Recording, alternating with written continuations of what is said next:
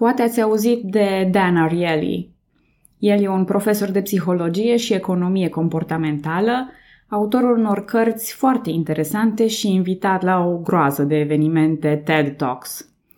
Știu că sună foarte pompos, dar, de fapt, Dan Ariely se preocupă de unele întrebări fundamentale, precum cât de raționali suntem de fapt, ce anume ne influențează comportamentul și tot soiul de alte lucruri interesante.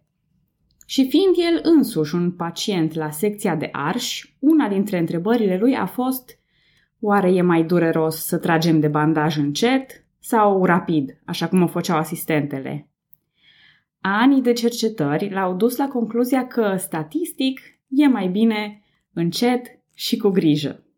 Eu una puteam să transform ultimele episoade într-o frază simplă, de genul Țara românească a avut o serie de conducători slabi cu domnii scurte care au destabilizat țara, iar apoi s-au supus tot mai mult turcilor până a apărut Mihai Viteazul. Asta ar fi dat jos bandajul rapid, ar fi durut pentru o clipă și nu am fi rămas cu nimic. Eu merg mai departe decât Dan Ariely. În ceea ce privește disconfortul psihologic și nu cel fizic, cred că el întotdeauna va păli în fața adevărului. Dacă un adevăr e inconfortabil, nu ne place și ajungem să-l evităm.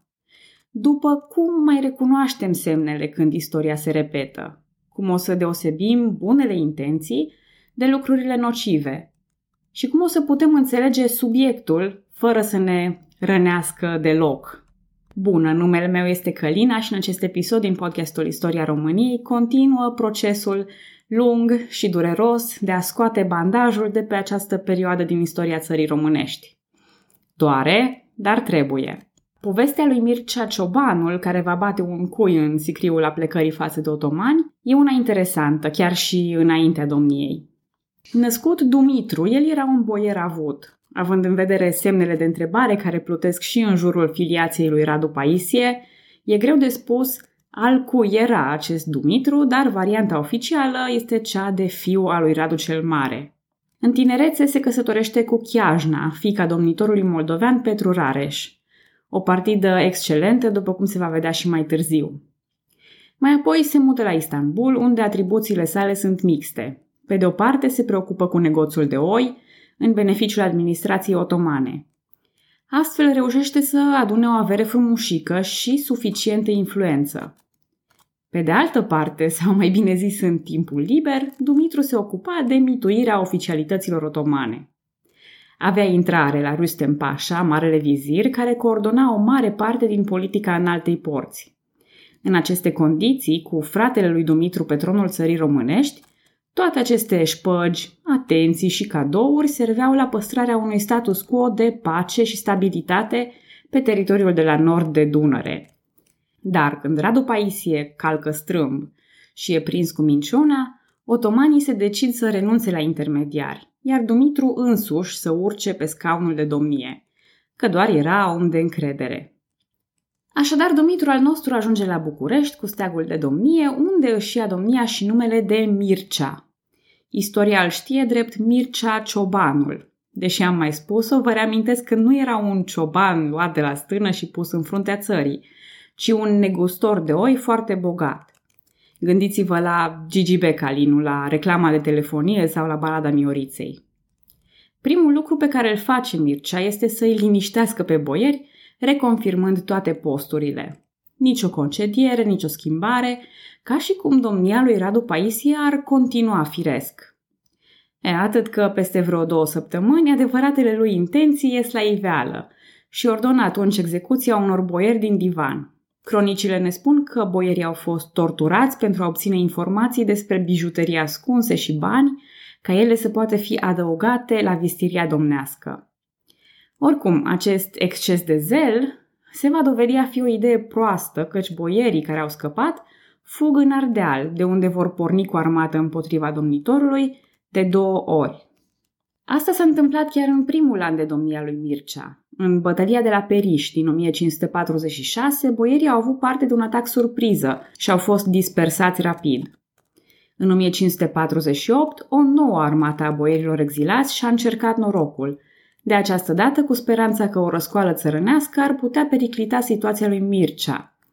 Dar țăranii erau tot de partea lui Mircea. Eu presupun că s-au săturat pur și simplu de acel dute vino al domnitorilor, așa că nu s-au sinchisit să sprijine un nou candidat. Grupul Răzleț a rămas singur împotriva lui Mircea și au fost învinși la Miloștea.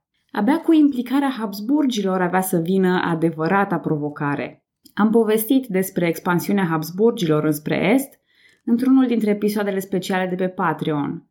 Și am pomenit și în episoadele despre Transilvania, în special când vorbeam despre Sigismund Batory. Dar știu că implicarea lor în țara românească vine oarecum prin surprindere. Așa că încerc să explic ce căutau cu nasul în oala lui Mircea Ciobanul. În primul rând, Habsburgii sunt vecini cu Imperiul Otoman și stăpânesc părți din Ungaria și din Transilvania. Dar dacă țara românească ar fi aliată lor, sau măcar neutră, ar putea opri sau măcar întârzia un atac otoman. Apoi, suzeranitatea, deși e un concept medieval și, în opinia mea, ușor depășit în epocă, tot contează ca imagine. Cât timp Mircea Ciobanul stătea pe scaunul de domnie, țara românească era un spațiu sigur pentru otomani și un semn al faptului că sultanul e șeful. Așa că Habsburgii asamblează boierii exilați, un pretendent la scaunul de domnie al țării românești și un general pe nume Castaldo, care era guvernatorul Transilvaniei. Apropo, pretendentul la tron era Radu Ilie, fiul lui Radu de la Afumați. Acest nou Suicide Squad are superioritate numerică în fața trupelor lui Mircea și cine știe ce boieri se mai decid să trădeze. Așa că Mircea ordonă execuția a 47 de boieri tocmai ca să fie sigur că nu-l va trăda nimeni. O metodă eficientă. Dar până la urmă, nici măcar nu e nevoie de trădare, căci trupele lui Radu Ilie înving cinstit la Mănești în noiembrie 1552. Mircea e nevoit să treacă Dunărea și să-i părască pe Habsburgi. După o lipsă de șase luni, își recapătă tronul, evident, cu sprijin militar otoman. A doua lui domnie e scurtă, căci revenim la sistemul clasic al domniilor de doi ani. Și poate vă întrebați ce mai poate da jos pe Mircea de la domnie când stă atât de confortabil sub protecția otomanilor. Ei bine, aici intervine domnitorul Moldovei, da, toată lumea se bagă în treburile țării românești, așa că de ce ar face excepție tocmai Alexandru Lăpușneanu? Nemulțumit de relația cu Mircea Ciobanul, el propune la înalta poartă un nou domnitor de drept pentru țara românească.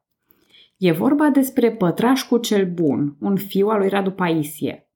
Sultanul aprobă, iar Mircea Ciobanul e chemat înapoi la Istanbul. Și Mircea merge, cu minte, la Istanbul. Spre deosebire de atâția domnitori, nu avea de ce să se teamă în fața sultanului la finele domniei. Pătrașcu cel bun preia domnia țării românești pentru, ați ghicit, cam doi ani de zile. Prima aventură a lui Pătrașcu e în Transilvania, unde în alianță cu Alexandru Lăpușneanu și, evident, la ordinele otomanilor, îl repune în funcție pe Ioan Sigismund Zapolia. Dar o singură intervenție nu ajunge, iar Pătrașcu e rechemat la arme. Din păcate, domnul țării românești e bolnav și trimis de medic la Râmnic. La finele anului moare și evident că gurile rele au o opinie despre asta. Anume că a fost otrăvit de marele vornic Socol la ordinele lui Rustem Pașa, marele vizir otoman căzut în disgrație. Bine, gurile rele sunt singurul personaj constant al podcastului de la început și până la sfârșit. Pe ce se bazează aceste guri rele vom vedea imediat, deci nu-l uitați pe vornicul cu otrava. Înainte de a încheia povestea scurtă și neimpresionantă a lui Pătrașcu cel Bun, ar fi cazul să spun care e meritul lui cel mai mare, că evident nu pare să fie domnia în sine. Doi dintre cei trei fii ai săi aveau să domnească în țara românească. Mai mult decât atât, Mihai Viteazul avea să pretindă că e fiul nelegitim și postum al lui Pătrașcu. Istoria modernă tratează acum această pretenție a lui Mihai Viteazul drept fabulație. În primul rând, știm că Mihai Viteazul s-a născut în 1558, iar Pătrașcu cel Bun a murit în 1557. Singura variantă ar fi fost ca pătrașcu, bolnav, slăbit și sub îngrijirea medicilor, să-și fi găsit timp și chef de o aventură amoroasă chiar atunci. Dar oamenii în epocă nu știau ce vor spune istoricii moderni, așa că l-au considerat pe Mihai îndreptățit să preia scaunul de domnie atunci când a fost cazul. Momentan să ne întoarcem la moartea lui Pătrașcu, ce lasă domnia vacantă. Sultanul își trimite din nou omul de încredere pe Mircea Ciobanul. La revenirea lui Mircea, vornicul Socol, cel bănuit de otrăvirea lui Pătrașcu, se refugiază în Transilvania și ia vistieria cu el.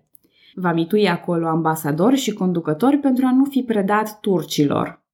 Asta sigur că poate să fie ceva natural, o reacție de frică, dar a alimentat zvonurile gurilor rele.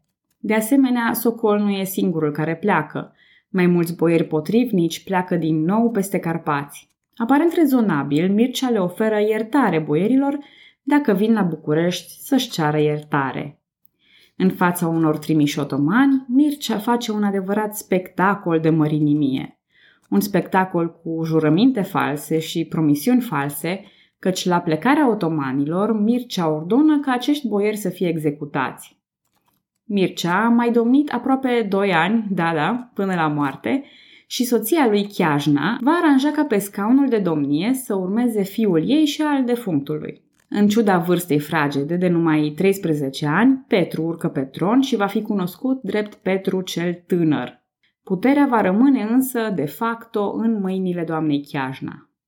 Supranumită Mircioaia după soțul său, doamna Chiajna era bine cunoscută pentru influența asupra deciziilor otomane, dar și pentru firea bărbătoasă, decisivă, implacabilă. Tocmai de aceea Petru cel tânăr nu trebuie prea ușor desconsiderat. La sugestiile mamei sale, el își începe domnia pretinzând că va ierta boierii pribegi și ordonând executarea lor în schimb. Like father, like son, adică așchia nu sare departe de trunchi.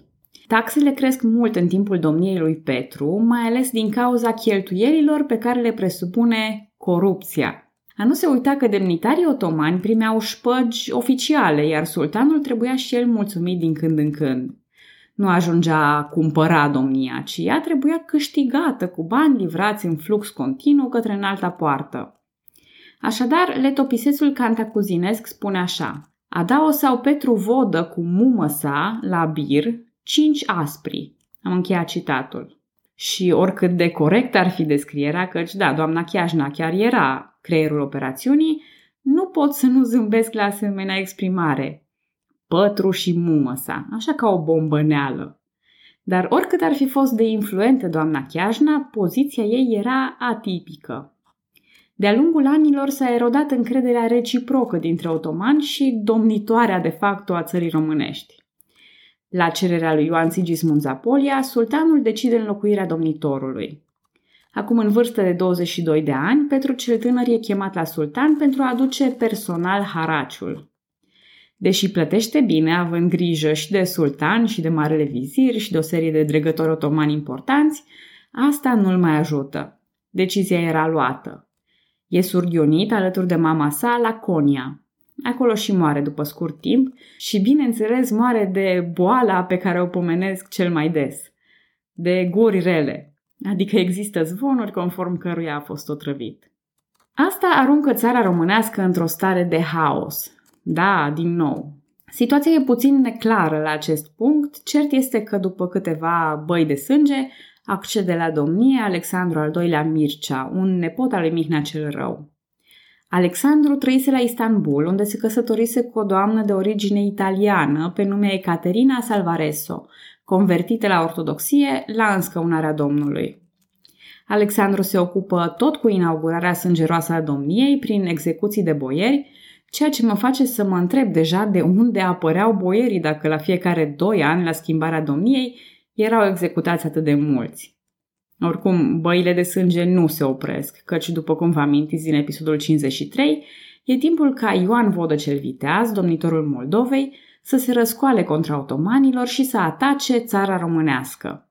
Alexandru se refugiază la târgul de Floci, iar Ioan Vodă îl pune în drepturi pe Vintilă, un fiu al răposatului Pătrașcu cel Bun.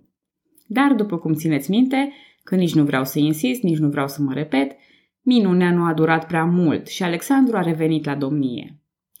Timpurile instabile, corupția și lăcomia crescânde ale Imperiului Otoman îl determină pe Alexandru să mai facă o greșeală, de data aceasta financiară. Cu o nouă fervoare impune o serie de biruri, inclusiv acela pe oile sterpe. Asta îi și aduce porecla prin care îl va ține istoria minte. Vă puteți imagina cam cât de drag le era tuturor Alexandru. Era o chestiune de timp ca Alexandru să fie părât la înalta poartă, dar banii lui erau investiți bine în plata lui Sinan Pașa. Da, e vorba de același Sinan Pașa care, conform legendei, își va pierde dinții la Giurgiu împotriva lui Mihai Viteazul. Dar să nu anticipăm. Sinan Pașa și dinții lui, încă aflați la locul lor, îl protejează pe Alexandru în câteva rânduri, indiferent de gravitatea faptelor pe care jalbele boierilor le prezintă sultanului. Dar unde Sinan Pașa se străduie să-l protejeze, Alexandru moare subit în 1577. Îl lasă pe tron pe Mihnea, un băiat de 11 ani, fiul lui.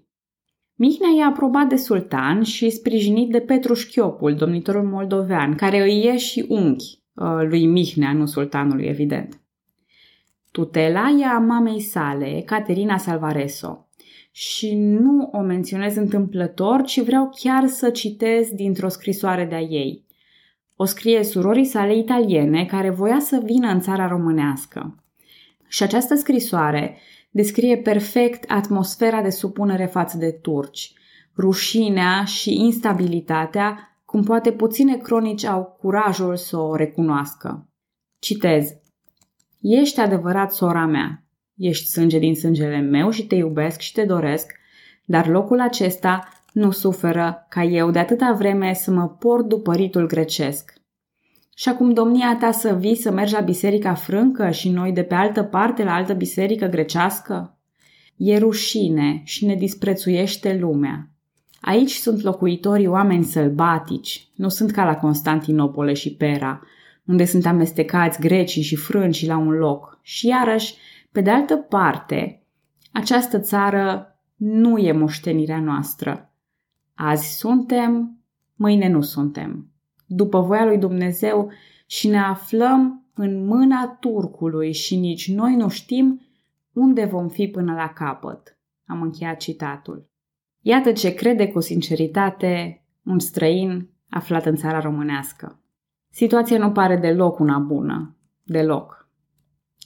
La finele celei de-a treia domnie a lui Mircea Șobanul și prin urmașii lui imediați, mecanismele puterii erau ceva mai bine unse. Deși domniile scurte sunt încă ceva comun, Constanța lui Mircea a dus la efecte pe termen lung. Dacă boierii și poporul nu s-au convins de pe timpul lui Radu cel Mare, iată că au descoperit realitatea sub Mircea. Anume că e mai ușor a te supune cu minte otomanilor. Opoziția devine tot mai slabă și mai dezorganizată. E o vorbă că românii se pot descurca în orice condiții și mai ales se pot obișnui cu orice greutăți. Mircea Ciobanul, ca ciobanul din Miorița, își accepta pe deplin soarta. Supunerea cu minte. În cazul domnitorului față de turci. În cazul personajului din baladă, față de asasini. Urmașii lui înțeleg rapid mecanismele puterii și contribuie la creșterea corupției. Că e vorba de un copil sub tutela unei doamne sau de un bărbat în toată firea, există o singură cale pentru domnitorii țării românești. Dar oare așa vor rămâne lucrurile? Explorăm asta în episoadele ce urmează. Pe data viitoare!